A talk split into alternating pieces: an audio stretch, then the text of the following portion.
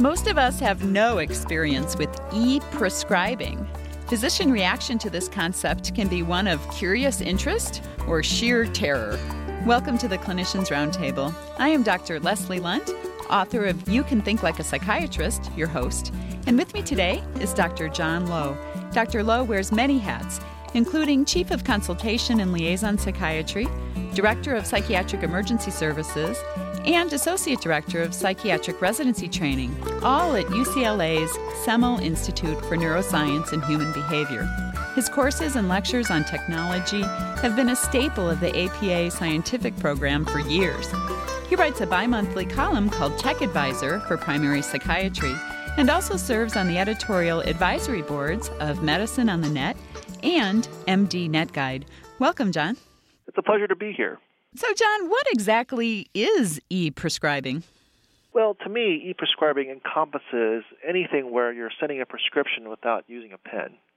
So whether that means you're using your P D A or doing it online or doing it as part of your electronic medical record system, that's considered all e-prescribing.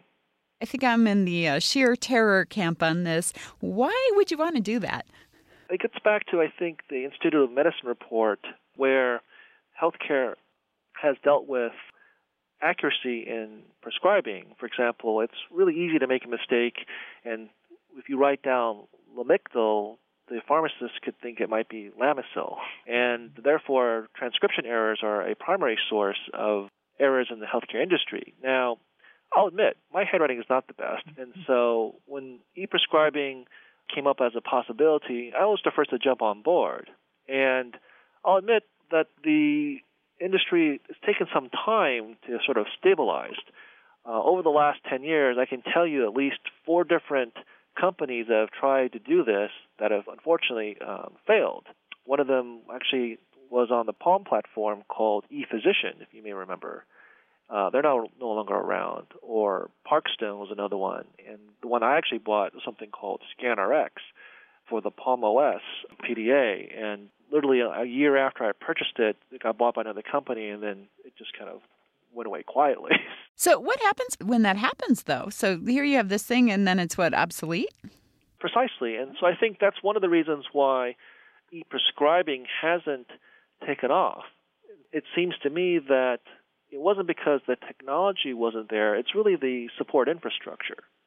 And I think there's been a change, though. If you think about healthcare improvement where consumers, not just patients, but the companies they work for, which have developed the consortium, the LeapFrog Group, demanding, you know, better healthcare in terms of rewarding those hospitals and health systems that implement things such as electronic health records or e-prescribing or computer physician order entry. You know that the consumer isn't standing idly and willing to tolerate, you know, mistakes, mm-hmm. especially if they become life-threatening. Are there other advantages to e-prescribing aside from just avoiding transcription errors? Absolutely. E-prescribing can be bundled in with uh, not only avoiding transcription errors, you can then see what other medications potentially the patient's been on. For example, in Florida, Nick DeWan did a project with the state MediMedi population where all the physicians in Florida were provided a um, P D A, Windows mobile P D A, to prescribe to their patients. And there they could actually see not only did, you know, Joe Smith get a prescription for Seroquel, but oddly enough, two weeks ago he got a prescription for Zyprexa from a different provider. And so you can actually capture other information. You can pick up things such as, you know, are your patients shopping around looking not just for antipsychotics, but potentially, you know, filling their prescriptions for benzodiazepines early. So there's a lot more to e-prescribing other than just avoiding, you know, transcription errors.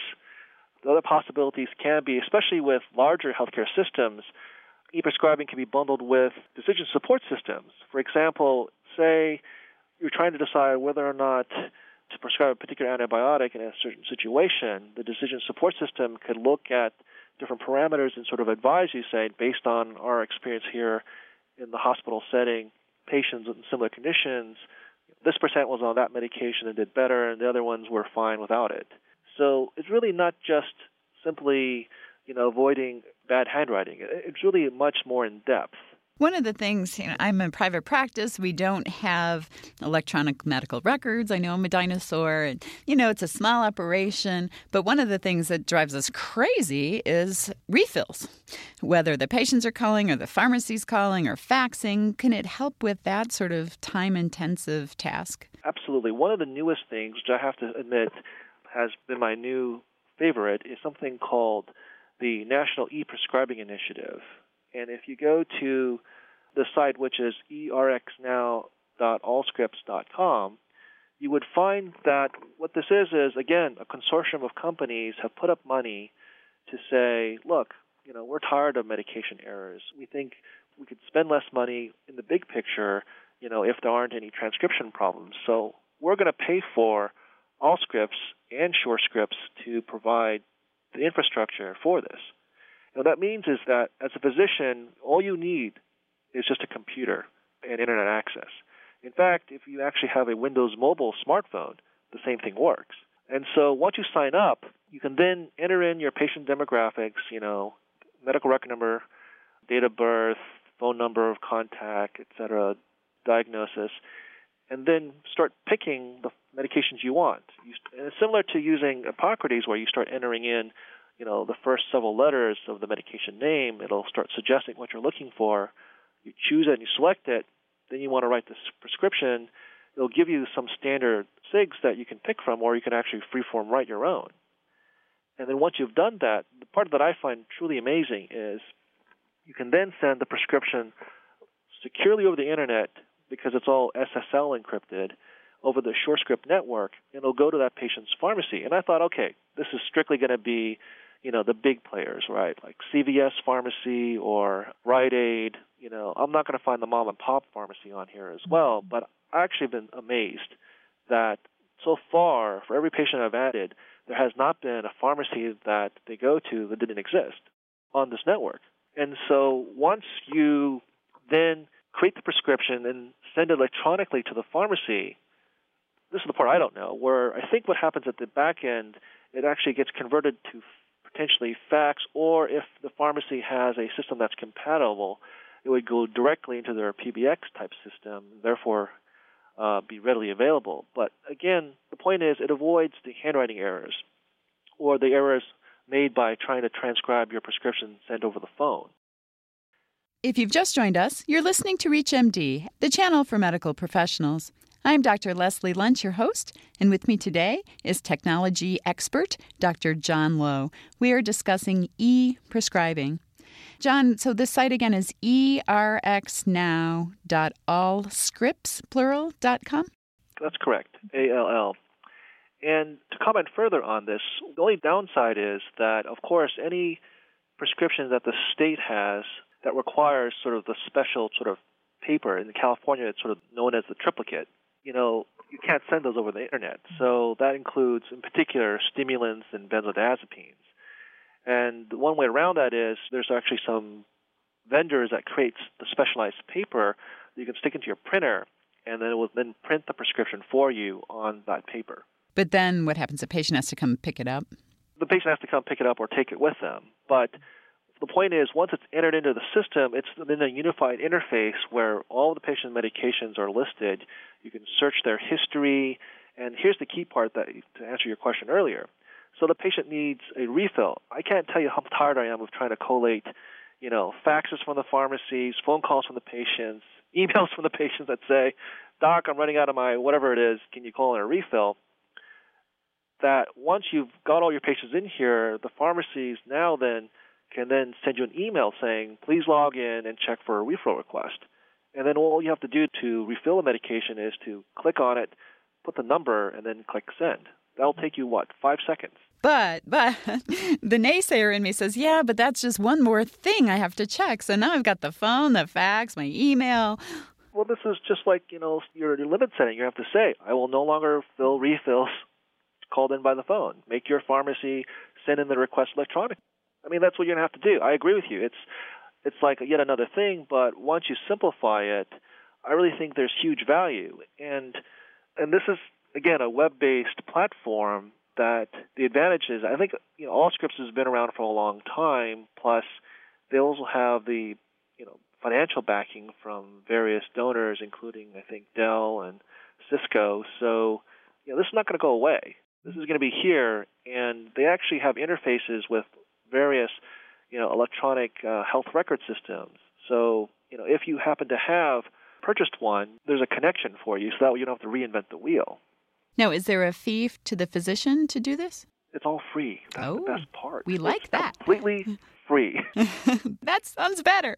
Because the companies have realized, wait a minute, you know, if we provide our physicians the tools that they need to prescribe more accurately or keep track of prescriptions and things like that, this is the, I think, forward thinking that our healthcare technologies are moving forward to. Now, I presume those of us, again, dinosaurs without an electronic medical records, you could just print it out and put it in the chart.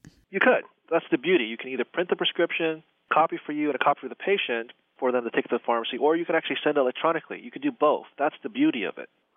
To me, I can't tell you, as you've said, you know, all the frustrations with phone calls and this and that and finding, you know, where did I refill this? I'm trying to move everything to just this platform so that way I can manage it much better. And as you're talking, I'm thinking, hmm, on Saturday I was called uh, Saturday morning by Jane Doe who wanted her Xanax refilled. And wouldn't it be nice from home to access this on the Internet and find out that, oh, well, she just had it three days ago. Precisely. You can do that. You can say, oh, wait a second, I wrote her prescription two weeks ago. Hmm, seems a little early. So this is exactly what I think by migrating all of your prescriptions to this would help us in our busy lives as physicians to have information, you know, at a point of anywhere. Now, unfortunately, it doesn't work with the BlackBerry, I have to tell you. Ah, uh, there we go again. It is compatible with the Windows mobile smartphone. So whether that's the um, Dell, Axim, or the um, H P iPac, or your certain Palm Trios that are Windows mobile, it all works. I've tried it, and I've actually sent prescriptions, and to me that was just way cool. So no iPhone yet, John? Only because it doesn't provide a mechanism, at least to my knowledge, to connect to my Microsoft Exchange server at work. And besides, then, you know, I'm going to be like Batman with a tool belt that has, you know, what, six devices. Oh, that's getting a little close to home. We're not going to go there. I'd like to thank our guest today, technology guru Doctor John Lowe. We have been discussing e-prescribing.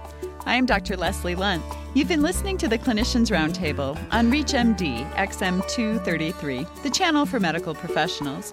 For comments and questions, please send your emails to xm at reach m d dot com. Thank you for listening.